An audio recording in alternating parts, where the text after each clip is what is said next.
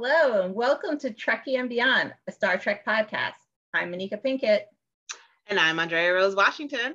And welcome to episode 10. So now on episode 10 of this season one, we this episode gives us more questions than answers. Like what happened to Paul? Where is the USS Discovery? What did L'Rell really do to Ash? And how are they going to get back to where they belong? Join us as we discuss all of these theories because trust me, guys, we have theories. so, moving on, what, before we start on anything, what was your initial reaction for this episode? Oh my goodness. Uh, Connor's back and then gone again. And then Hugh, I'm so sad. I'm no, so no, sad. we're not. No, because Hugh did the trope. We're gonna talk about Hugh. He did the trope. He did what you're never supposed to do.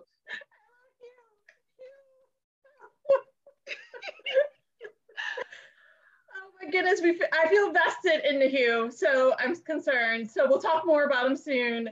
Uh, just wanted to like give you my initial reactions. Um, I'm scared. Oh. Um, so my initial reaction of this episode, I don't know how I feel about this episode, to be honest. I didn't hate it, but I didn't love it. I don't know, because maybe because it gave me more questions than answers. And I feel like we deserve more, but it's also a TV show, so they're never going to give us everything Right. all at once.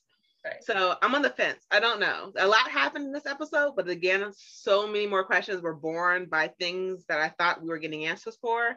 And for every answer we got, it was like 10 more questions spawned. So I don't know how I feel. Yeah and that happens a lot in those these whole like multiverse multi-dimension kind of stuff where like anything goes and they can reinvent themselves so, Yeah. And this is that episode of reinventing yourself. Good segue. Because the opening scene of this episode, um, we see that Saru was unable to figure out where they are, and nothing is technically where they're supposed to be. The US Discovery did go where they were supposed to go, but nothing is where it's supposed to be where they went. And then we see that the Discovery is about to be attacked by the Vulcans um, which was weird because you think they're allies. They or they still think that they're allies. But then there was something I missed on the first time I watched this, and I didn't catch it till the second time I watched this episode. Um, Saru's threat ganglia went off when Ash walked onto the bridge. right I didn't catch that the first time I saw it. I thought it was the Vulcans. Until I watched it again. I was like, oh no, Saru, what does your threat thingies know that we don't know? What did you think about the opening scene? yeah I'm, I'm intrigued i'm always intrigued by these opening scenes um, and i'm also wondering well what happened to that klingon ship that um, which i guess was damaged and all of the remnants was out there with and the vulcans were still there so i was confused um, intrigued about what's going on I, and ash was i think late to the party Ash, even though there was a yellow alert, um, Ash was late, the last one to the bridge. Um, so he seems distracted. Yeah. He doesn't seem like 100% what you want a security officer to be on top of the game. So I'm Mhm. worried about Ash in this new place that they're at. And if he has, like, if he's 100% has full attention on um, their next biggest obstacle, not L'Rell. And I think in the back of his head, he still has this post PTSD. Yeah. Um, and then we also see that the Cooper comes to give uh, Discovery some assistance, and everyone's sort of confused because the Cooper is supposed to be, be um, being refitted. Um, so they're sort of shocked that it's here. Um, and then when Ash finally loads upon the little ship to go get the data drive from the Klingon ship, the destroyed Klingon ship, um, we see him having another little meltdown. Um, and what did you think brought that on? Besides the Klingon ship, like did I didn't really notice anything that specifically triggered him. Did you? No, well, I guess it was the Klingon ship. Mhm. And so maybe that's what triggered. Maybe what post to PTSD, anything could be a trigger. Uh, so I'm not exactly sure. He's just not stable. Um, he's not the person I would send on an away mission, but no one really knows exactly what he's going through but him. Michael knows a little bit more, but um, but yeah, he seemed to like be, have a complete out of body experience during that away mission just to get the the data from that Klingon ship so they could figure out more about where they're at, how they got there, what time zone, what time they're in, all of that. And then one thing we see, we see the beginning, or I guess a continuation of Burnham letting feelings override her logic. Because we can see when she can hear that he's having a freak out, I think, but Lorca can't. And so we can see that she's letting feelings override her logic, which is very different for her. Because and now we're seeing that Lorca um, is starting to see that Ash, there's something wrong with Ash. And even though he knew, now that it's affecting Lorca, he's not like happy about it. Did you did you have any thoughts on that about Lorca, his act? I mean, we I know how we feel about Lorca, but did you have any thoughts about how Lorca is sort of now is like Ash is something wrong? Like what's happening? Right. I think Lorca is recognizing that also that Michael seems a little distracted, that mm-hmm. she's not her typical logical self. And we're seeing also in the actress that plays Michael more expression on her face, like yeah. more mystery looks and like pondering and different things like that. Which before, especially the first time we saw um, Michael on Discovery with Sarek, she was very rigid. Yes. Very few emotions in the face and body language. Now she's like raising eyebrows and different things like that, which is because she's connected in mm-hmm. love. so there, and I think, um, yeah, Lorca is connecting on that, that like there's a little bit more that's going on that he doesn't know, but that Michael needs to stay focused. True, very true. Um, and then after, one more thing, which is okay. interesting with that line that he said. I can't quote exactly what he said to her. I was thinking, you know, that's undercut because he had an affair with the ambassador, and he was telling Michael to kind of like stay focused on their mission, but really, he was he was dipping and carrying on. So he just needed to be quiet. Anyway, sorry. No, you're right because no, you're you're you're fine. That's definitely the pot calling the kettle black. Like, come on now. Right. Come on.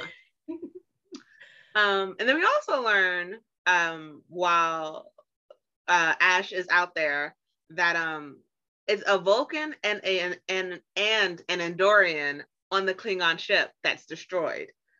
Um, so that leads them to another host of questions of why are these people working together and against, for what they know, the Federation?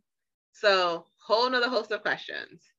Um, I had to look up what the Andorians were again. I couldn't remember, even though like I just watched them all the time on the other show, and I was like, wait, are those? Oh yeah, I know those people. Me too. I wish there was a visual if they gave us a little bit more. Um, and then we see that Ash goes to visit L'Rell in the brig. And I, not to like toot my own horn, but I was right. She yeah. did something to that boy. She yeah. did something to that man.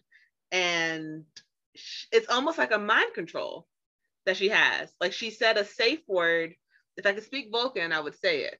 But she said something, a prayer, and it triggered him. What did right. you think about that scene? The whole scene of them in the brig of the control that she has, almost the intimacy that he had with her while he was confronting her. Right. And I don't know if I would say it was a Vulcan like safe word, but maybe there was a Klingon safe word. Oh, so, I'm so sorry. Yes, Klingon, not Vulcan. I apologize. Incorrect terminology. But, yeah, and I was wondering too if if um Ash has like Stockholm syndrome, like if he's still connected to her and unable to let that go it's just too early um, for for him to be in this. And I was surprised that he. I think during that scene he re- he removed the force field. Mm-hmm, she told him to. Yes, and he did Yeah. that, which I was like, Mhm. oh no, he didn't. Yeah. Um, and then they went in for like a hug kind of thing, and I think he like reached for her neck, or um, but I I don't know. There's there's definitely some flashbacks, and at least he showed more power there. Um, I'm a little confused about that relationship. and I'm sure that there's going to be more. We're going to see more. They're going to share more about how she controls him and has so much the extent of the power. How yeah. No, yeah, you're right. Yeah. Um okay, so then moving on to part two of the episode, because I feel like this episode was broken down into like four different parts almost. Um we again see Burnham the having more feelings than logic when it comes to Ash. When he confronts when she confronts him in the cafeteria, we see that she knows there's something wrong with him and she knows she should needs he needs to turn turn himself in and he's able to talk her out of it and episode one burnham would not have gone with it episode one burnham would have went straight to lorca and turned him in right? and that was we're seeing more and more of her be human i should say instead of vulcan. Um and then we see her go to engineering and see tilly and they open the data core and they are able to um sort of now trying to learn about what's going on in the universe that they're in and they're being held by the cooper once more and the cooper is about to fire on them. And then we find out this awesome thing about our little tilly. This universe's tilly is, is captain killy she's the Killy. captain captain killy she's the captain of the discovery and oh i love her i love her i love her what did you think about that whole of, about her becoming finding out that she's the captain of this of she's the captain of the discovery Yeah, all i I wanted think- to say was i'm the captain now Yeah, yeah. There was a little foreshadowing too. I don't know if it was an episode or two ago with Paul. Paul Mhm. mentioned Captain Tilly, and maybe because he knows about what's going on in other uh, alternate universes. But um, it's interesting how one of the least confident characters um, in the whole show that I can think of is now be going to become the most powerful potentially. We'll see how this all unfolds. But yeah, she's in the captain's chair like she wanted, like she was training for. So girls got to step up and and act and be as confident, just played a role. Um, and she does it well. She does it really good. So I'm impressed by her and her gutso. Uh, you can tell she's a little nervous at Mhm. 1st about being in that role, that position. Um, but she carries it off well. Um, I'm going to just jump ahead. I really like her hairstyle. And Yes. her, no because we uh, see it in that scene he he throws um saru throws it up onto the the little screen for them to see that she is the captain and she is Right. rocking blonde red hairdo Yeah. girl is swinging it Yeah, I mean, straight blunt cuts on the sides. and Yes. yeah, yes. And I love Um, the gold, the gold and black contrast Mm-hmm. and and the uniforms. Yes. Um, so in that scene, I love I had to remember that opening line that she said when she's um half talking to Cooper. Hello, this is Captain Tilly. What the heck? heck hell, hell, what the hell? Hold your horses. Yeah.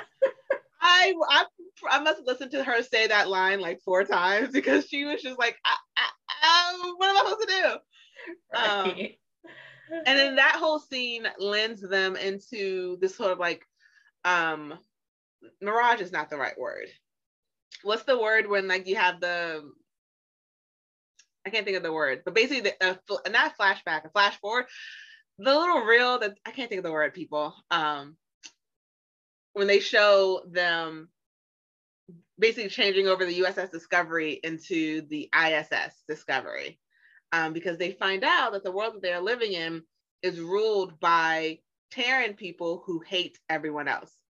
Which no one mentioned it, but Saru looks like he's the only non-human on that ship.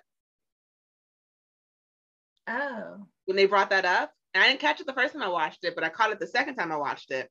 Saru is the only non-human that I've seen on that ship. Everyone else is human. I think there's a robot, like a gray and white robot. I have to go back and look because I haven't seen. I don't think I've seen anyone else who is ob- well. I'll say this obviously non-human right. on the ship. But um, then again, I don't remember seeing her in this episode. I'm saying the robot's like a her, but mm-hmm. I don't know. Why. Uh, but the I've seen the robot montage. I'm uh, so sorry. A montage. That's a good point. So That's, like he yeah. cannot have any access to anyone, or he like he can't be seen if they're ever on the bridge and they showcase the video. Like he can't be there um, because he's non-human, and this war is against all non-humans, which is why it's the questions of why the Vulcans, uh, the uh-huh. Andorians, and the Kling were on a Klingon ship because they probably banded together to take out this new federation. And they have different uniforms, different logo, different little badges. Right. Um, everything about them has changed. And I will say Saru runs a tight ship because he got that changed over real quick. yeah, the new uniforms, yeah, the change of the ship. And they had to research. Thank goodness Ash was able to bring back that data core to find yeah. out exactly what change they should make. I, I, I do want to mention to the listening audience, they're in an alternate universe in which the Discovery, the USS Discovery, and the ISS Discovery switch places, we think. Yes. Yes, we think. Which is the question of what the, what is the ISS Discovery doing? Yes. Yes. And if they're the only ones that switched, right? They I guess yes. they are the only ones that switched and the ramifications of that crazy because I guess there's another Tilly in our timeline. and apparently, this Tilly is not afraid to get her hands dirty because to become captain of the Discovery, she killed the previous captain in his bed. Just killed him while he was recovering from the flu. So this is reminds me of almost um, that Vin Diesel movie. Um, you kill, you keep what you kill. Oh. When they said that she killed the last captain, instead of being like court martial or thrown in the brig, she became the captain. So it just reminded me of that because I would think you would maybe still arrest her, but they instead she got rewarded, you know? Right. Right. So it reminded me of that Vin Diesel movie, the one where he can't see. Can't think of the name of it. Um, but yeah, it's like, and I remember one of the themes of the movie was you keep what you kill. So like you weren't punished if you killed someone you were um you were rewarded with whatever they owned. Right.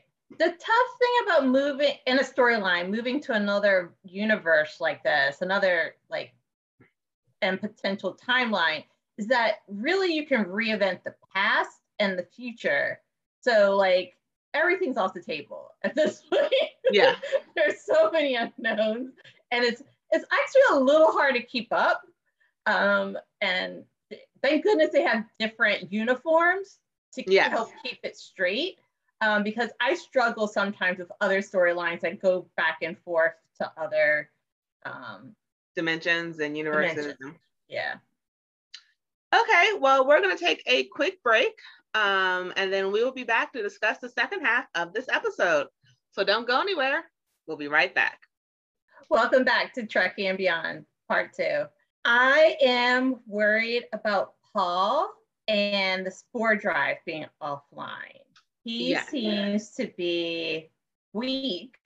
He's recovering like in an infirmary, and he's worried about him.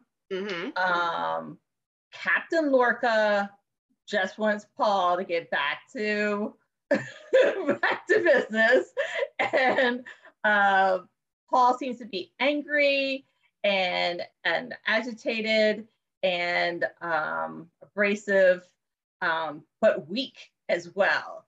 So without Paul, they cannot hop and travel to get out to get back to their normal dimension. So I'm worried about Paul, and Paul always has a special place in my heart anyway. So okay. yeah, what do you think about Paul?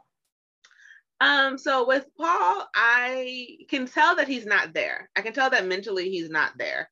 Um, like while his eyes are clouded over, it's not him. Like it's almost like he's still in like La La Land almost. Like so I'm worried that he won't get out of that. Um, I'm worried that he won't get out of that, that he won't be able to recover. Um, I saw, I like that Hugh stood up to Captain Lorca regarding Paul, right. um, because he, like, Lorca cares when it, when it, um, what's the word? Lorca cares when it affects him. Oh yeah. And so now that Paul is out of commission, he cares. And he tried to put a new doctor onto him. And he was like, nah, no, you had it your way. You're not gonna put a new doctor on here. Basically, I knew Hugh knew that if Lorca put a different doctor on there, the doctor was just gonna do whatever Lorca told him to do to get Paul ready. Right. right. And risk Paul's health. So I like that Hugh was like, no, he's under my care no one's better at than I am, back off. And Lorca did, um, which is very interesting. Right. And Hugh is Paul's next of kin. So he yeah. should be involved in all of these decisions. And it was like a nice way of Star Trek, like nailing that home mm-hmm. um, about um, loved ones also being impact, not just the captain and the, I don't know, the Federation by um, by these consequences but technically, because Lorca is his husband, not Lorca, sorry, he he is his husband. He's technically not allowed to work on him unless the rules are different. so right, so there's a conflict. Like they're both bending the rules, but he's actually bending it for the right reasons, and Lorca's bending it for the wrong reasons. Right, right. At this point, I mean, it's not like Lorca, uh, like Lorca can go complain to the Federation. Like yeah. Hugh has more bad like that's more evidence against so it's like you better be quiet otherwise i have i can some knowledge and take you down sir. So um, but i think though if i remember correctly in the scene paul mentioned to hugh to watch out. Yes. That like there was danger behind him or around him. And so that's another reason why i was a little worried about Paul and Hugh and what's going to how this is all going to unfold and evolve. Because yeah. we know if Paul's foreshadowing this it's going to come true and it's going to be really he can bad. see it. He's already seen it and he just doesn't know how to articulate it in a way that they can understand it. Right. Now while Paul was in the infirmary with Hugh, Ash stops by and well, that happens a little bit after oh. um, they figure out what their next plan is. Okay. Um, so we'll, backtrack real quick. Um, so Burnham finds out what her and Lorca's counterparts are. And they she finds out that Lorca was the still the captain of his old ship, and Burnham was the captain of the Shenzhou. And Lorca tried to overthrow the Emperor, and he failed because right. Burnham was sent to stop him. And so you see for a moment, Lorca is sort of like worried. He's like, or not worried, but hopeful. He's like, is my crew, are they still alive? And finds out that they're not still alive, which leads them to the plan of boarding the Shenzhou. And they need Ash for that. But Ash doesn't feel um feel up to speed to do it, which is why he goes back to visit Hugh. And now we can go back to that part. because it leads up because after that part we got to jump to the next part so i just wanted to give them background just in case they haven't watched the episode uh, right um, why ash is back to visit tyler because he has to go on another mission um, to the Shenzhou, to the Shenzhou to get information about another USS ship that is in their universe somehow. Right. So while um, Hugh and and Ash are talking in the infirmary, like Ash asked for like a more detailed, um, I don't know, health um, scan. scan to find out what's going on with it. Like he knows something else is there, and Hugh finds out that there's like another layer. Like there's, I guess he's a little bit short. Ash is a little bit shorter, and there's things that are inside of underneath of his skin mm. and other connections that were that we're realizing uh, the connection to Klingon. And um, I think this is where your foreshadowing came true. um, well, what? um, so who he's connected to and how in the Klingon community and, and, and culture is a whole other thing. But yeah, they were experiment. They actually there's physical modifications. Like basically they shaved his bone down um, to make him smaller, um, which I just don't see that as being anywhere near pleasant whatsoever. Yeah, and I'm surprised that didn't come up in the first diagnosis. Yeah. Yeah. First. And then he also um, discovers that they're they say they always look for people to make sure they're not under Stockholm syndrome, that there's not like another personality implanted, that there's not um, all these other things to make sure that they're not getting they're not getting back a double agent, a double agent, a secret, a sleeper agent. Uh, and we find out that Tyler that Hugh finds a different personality, another personality in Tyler. And then Hugh does what you're never supposed to do. He did the trope that I hate. You confront someone with bad news, knowing they don't want bad news because Tyler is desperate to go on this mission with them. Tyler has to go on this mission with them. And he you know he's not going to want to hear this.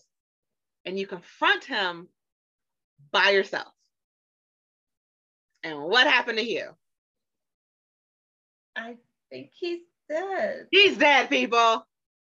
He's dead because Tyler, in the whatever Klingon mind, whatever personality, which I think is Voq. I think she put Voq in his head. I don't know how. I don't know how she would have done that, but I think she put him in there.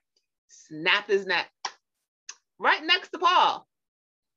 Right. And he was. I was upset that Paul didn't like jump to Hugh's rescue.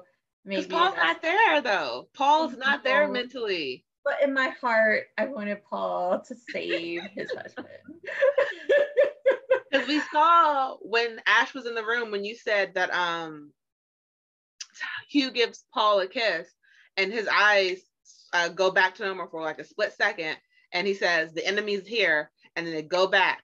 Um, it's Paul's not there, sadly. And I think that's going to, if Paul ever recovers from this, that is going to devastate him that his husband was killed next to him and he wasn't able to do anything about it. I hope they find a way to save Hugh because I feel like it's space. So, you know, they could find a way. It's the future. They should find a way to save him. But right. I don't think they are. And then I was also thinking, I'm sure there's like on new age cameras or whatever footage of this so that they know who killed Hugh. But then Ash is the chief of security, so he could possibly remove all evidence. So here's the thing though, because it wasn't technically Ash who did it, it was, but it wasn't. Because the side that came out was the Klingon side that came out and killed him. It wasn't Ash. Um, so I think he's not going to consciously know to hide the video. The Klingon side, whoever, whatever she did to him, whatever is inside of him, killed Hugh. It, that I, I know that it wasn't Ash didn't consciously kill him, but I don't know if he's going to have the foreshadow to think of erasing the video. Okay, that's what I think. Because like right after it happened, he said something in Klingon, didn't he? Or am I, am I just miss? Yes, yes, he did. He did. So I think that was like the the survival of the other personality came to the top for a second. Sorry, people who saw me do the hand motion uh, of I killed Hugh and then went away again, or got Ash to leave the room and then went away again. Um, and Ash is gonna pay for it though. He's gonna pay for it.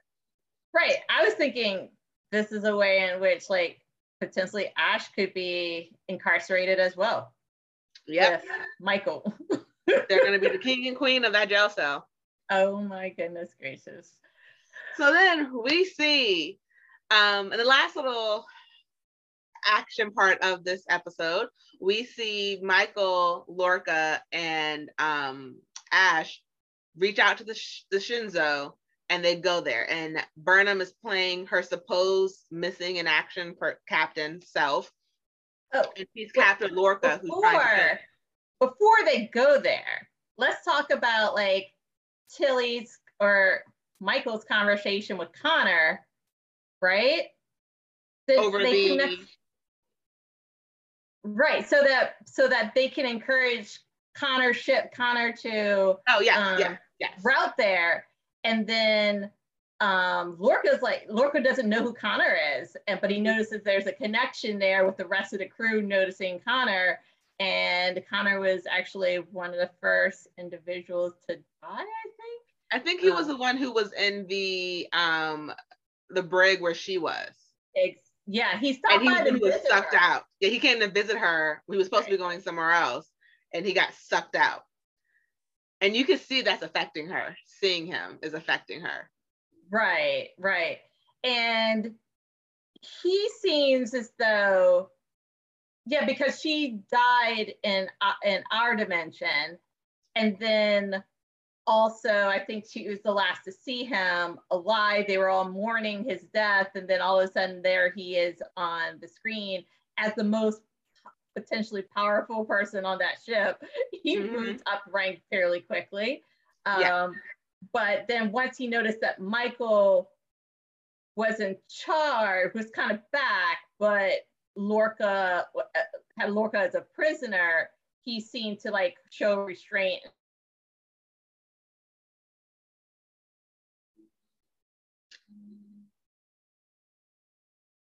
that was like a reality check for him that Michael's in charge, and that's because Michael is going to become the captain of the ship.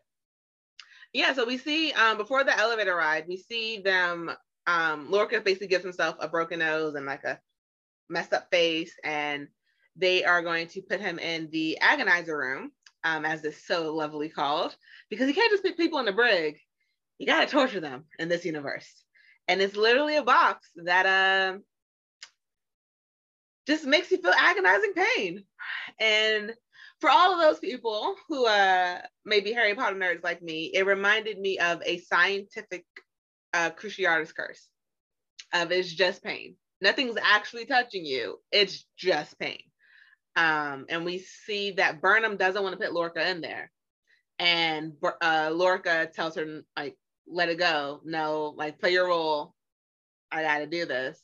Is it um, does it show you like when you're in that box? Does it show you like your deepest, darkest fears? Like how does that? How I think it just, I think it just causes agonizing pain. I think okay. it just causes agonizing pain because they were screaming, not they were screaming in pain, not in fear. Oh. Um, they were screaming, uh, like just because there's a there's a different type of scream when you scream when you're in fear in fear of something you, you you can sort of tell the difference of what type of scream it is, and that was a scream of pain. Like they were in pain, um, and it's going to make him basically be in pain. Um, yeah, just it just inflicts pain. um, basically, as they like transfer them wherever they're going to go, because you can't just be in the brig. You got to be in pain. Um, you got to be tortured because these people are so lovey-dovey and I'm so happy I don't live in the mirror universe. Um, but then we see Connor is taking Michael up to the brig, not the brig, sorry, the bridge. Too many words that sound the same. And we hear him say that, you know, he has an issue with getting the crew to really follow him like they did her. And this is not our lovey Connor. This is not our Connor that we care about because he tries to kill her and she is forced to take his life. And I think that is going to sit with her for a very long time. Right. I, I think Michael said a little earlier in the episode that everything in this dimension is different because they have to be more aggressive to survive. Yeah. And uh, they take a lot more risks and it's different than the Federation's peace it's completely opposite. And so everyone's so far we see everyone's out for themselves and just like almost the opposite of mm-hmm. the characters in our dimension. Um, it's I just know that she's not going to be okay that she killed him, um, because she already regretted his death once because she was in quotation marks the cause of his death the first time, and now she's the cause of his death the second time. But the supportive of her killing him because oh yeah, they clapped. Right, they mm-hmm. applauded, gave her a standing ovation, if I remember yeah. correctly. Um, as soon as she left the elevator and walked onto the bridge, and they showed Connor there in the back, dead. Um, they were pleased. So it makes me think that also maybe Connor was just obviously not, they didn't support him as a captain. No, they didn't. They didn't. But I'm saying for her personally, yeah. to have to live with taking his life, even though he did try to take hers, I feel like that's going to weigh on her in a bit. Just even though she knows it was a kill or be killed situation, she she basically killed him twice. Well, once because I still hill I would die on. The first one wasn't her fault. Um, and then she gets into the captain chair, and well, and this and one she, was really self defense. If I have to it say, was, but she still right. killed him. He's still dead. Yeah. I'm not saying I'm not saying she's wrong for it. I'm just saying I feel like it's going to probably weigh on her because yeah, yeah. she still killed him, and he yeah. wears the face of her friend. Right. Not that that guy was the good guy, but he wears the face of her friend, the one who did die who and now she's like, I feel like it's gonna weigh on her because she's feeling more human than Vulcan now, and I feel like that her his death is gonna weigh on her, even though she was completely justified in everything that she did. I just think it's gonna weigh on her, even though it doesn't need to be. Right. Well, she can't show it. Yeah. Nope. She can't. Because long live Captain Burnham. long live the Empire. Long live the Empire. Woo! Yeah. What a big change. Mm-hmm. um, the episode does sort of end on like a cute, soft note, which is also like a horrible note. Um, we see Michael go back to her quarters and Ash is there, and she's like, How did you get in? He's like, It's the same code that you use in Discovery. Um, so it shows that the two Michaels are similar in the sense they use the same code. Um, and he basically hugs her and says that he will never let like literally anything like he'll protect her from the like no matter what, like he's gonna protect her even though he needs to protect her from himself. And then it ends with Lorca screams. So it's like they get a soft ending and Lorca's in pain. Yeah. It's a weird but soft but cute but horrible ending. What do you think of the yeah. ending? Oh, I thought it was cute that like Ash creeps into her quarters. like oh, the ultimate creep. and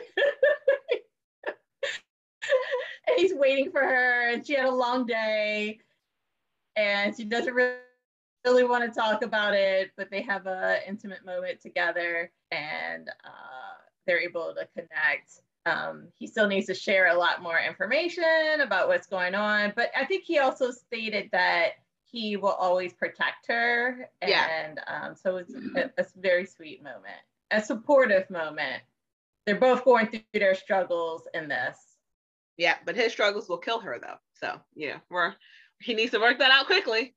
Um, so I thought this episode was going to resolve itself in this one, but it's not. So I sort of hope they don't drag this on on multiple episodes like this um, storyline. I hope it gets wrapped up in episode 11. Um, or do you like the storyline? Do you want it to go on for a bit longer?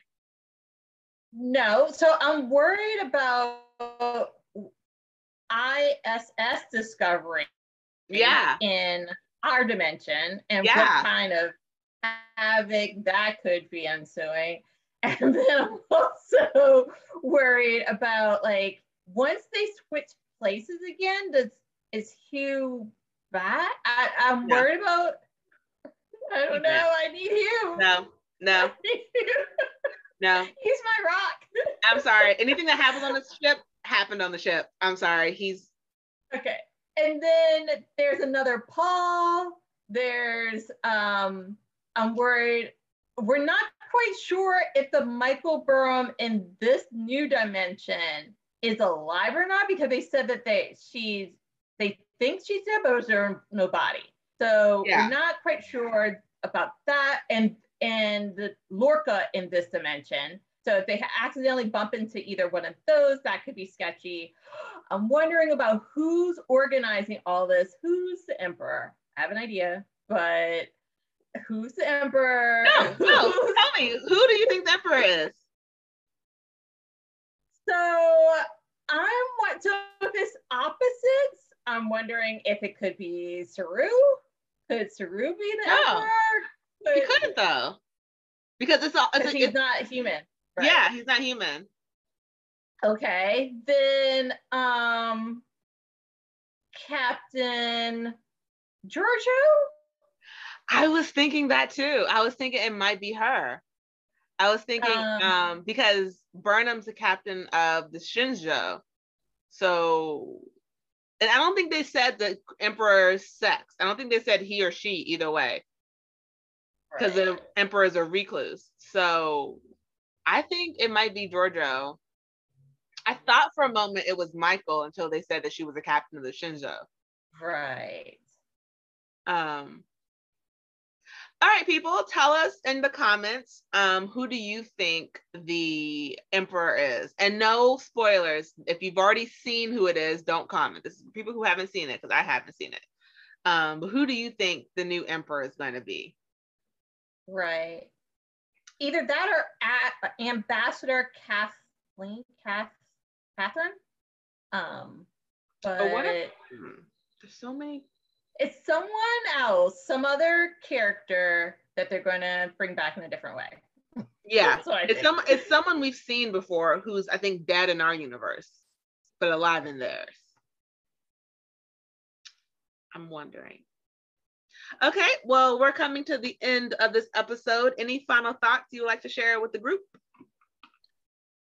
I'm eager to find out who the emperor is because the emperor is the one that like strings all this along and um and so orca- orchestrates all of this. And uh how in the world do they get back? Because I need closure in our original dimension. yes. I I'm like you. I'm worried about what's happened, what the ISS is doing in our dimension. Um, so I need them to get back. I hope this. Um, I hope this episode or this storyline only lasts one more episode because I don't want to. I don't. I feel like anything more than just dragging on. Like get the information needed from that other USS, um, the US other USS ship, and get back. Um, so I, like I said in the beginning, I this episode gave me more questions than answers. So I don't really know how I feel about it. Um, but I did enjoy watching it. So let's just wrap this the storyline up. Don't be like the Mudd one where like nothing sort of happens at the end of it all. um, okay, well, thank you again for listening to us, guys. Uh, we we are very happy to all the listeners, all of our followers, everyone who loves us. Thank you so very much.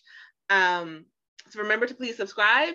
Uh, if you're, you're, watching this on YouTube, click that red button. If you're listening to this on Spotify or Apple Podcasts or Google Podcasts, please subscribe to us there, so you'll be notified when we get when we post any new episodes. So as always, I'm Andrea, and I'm Moneca, and live long and prosper. Live long and prosper. Bye. Hey guys, it's Andrea. Thank you so much for listening to the most recent episode of our podcast, Trekkie and Beyond. If you enjoyed it, please consider supporting us by clicking the support button in the episode's description. As always, guys, live long and prosper. Bye.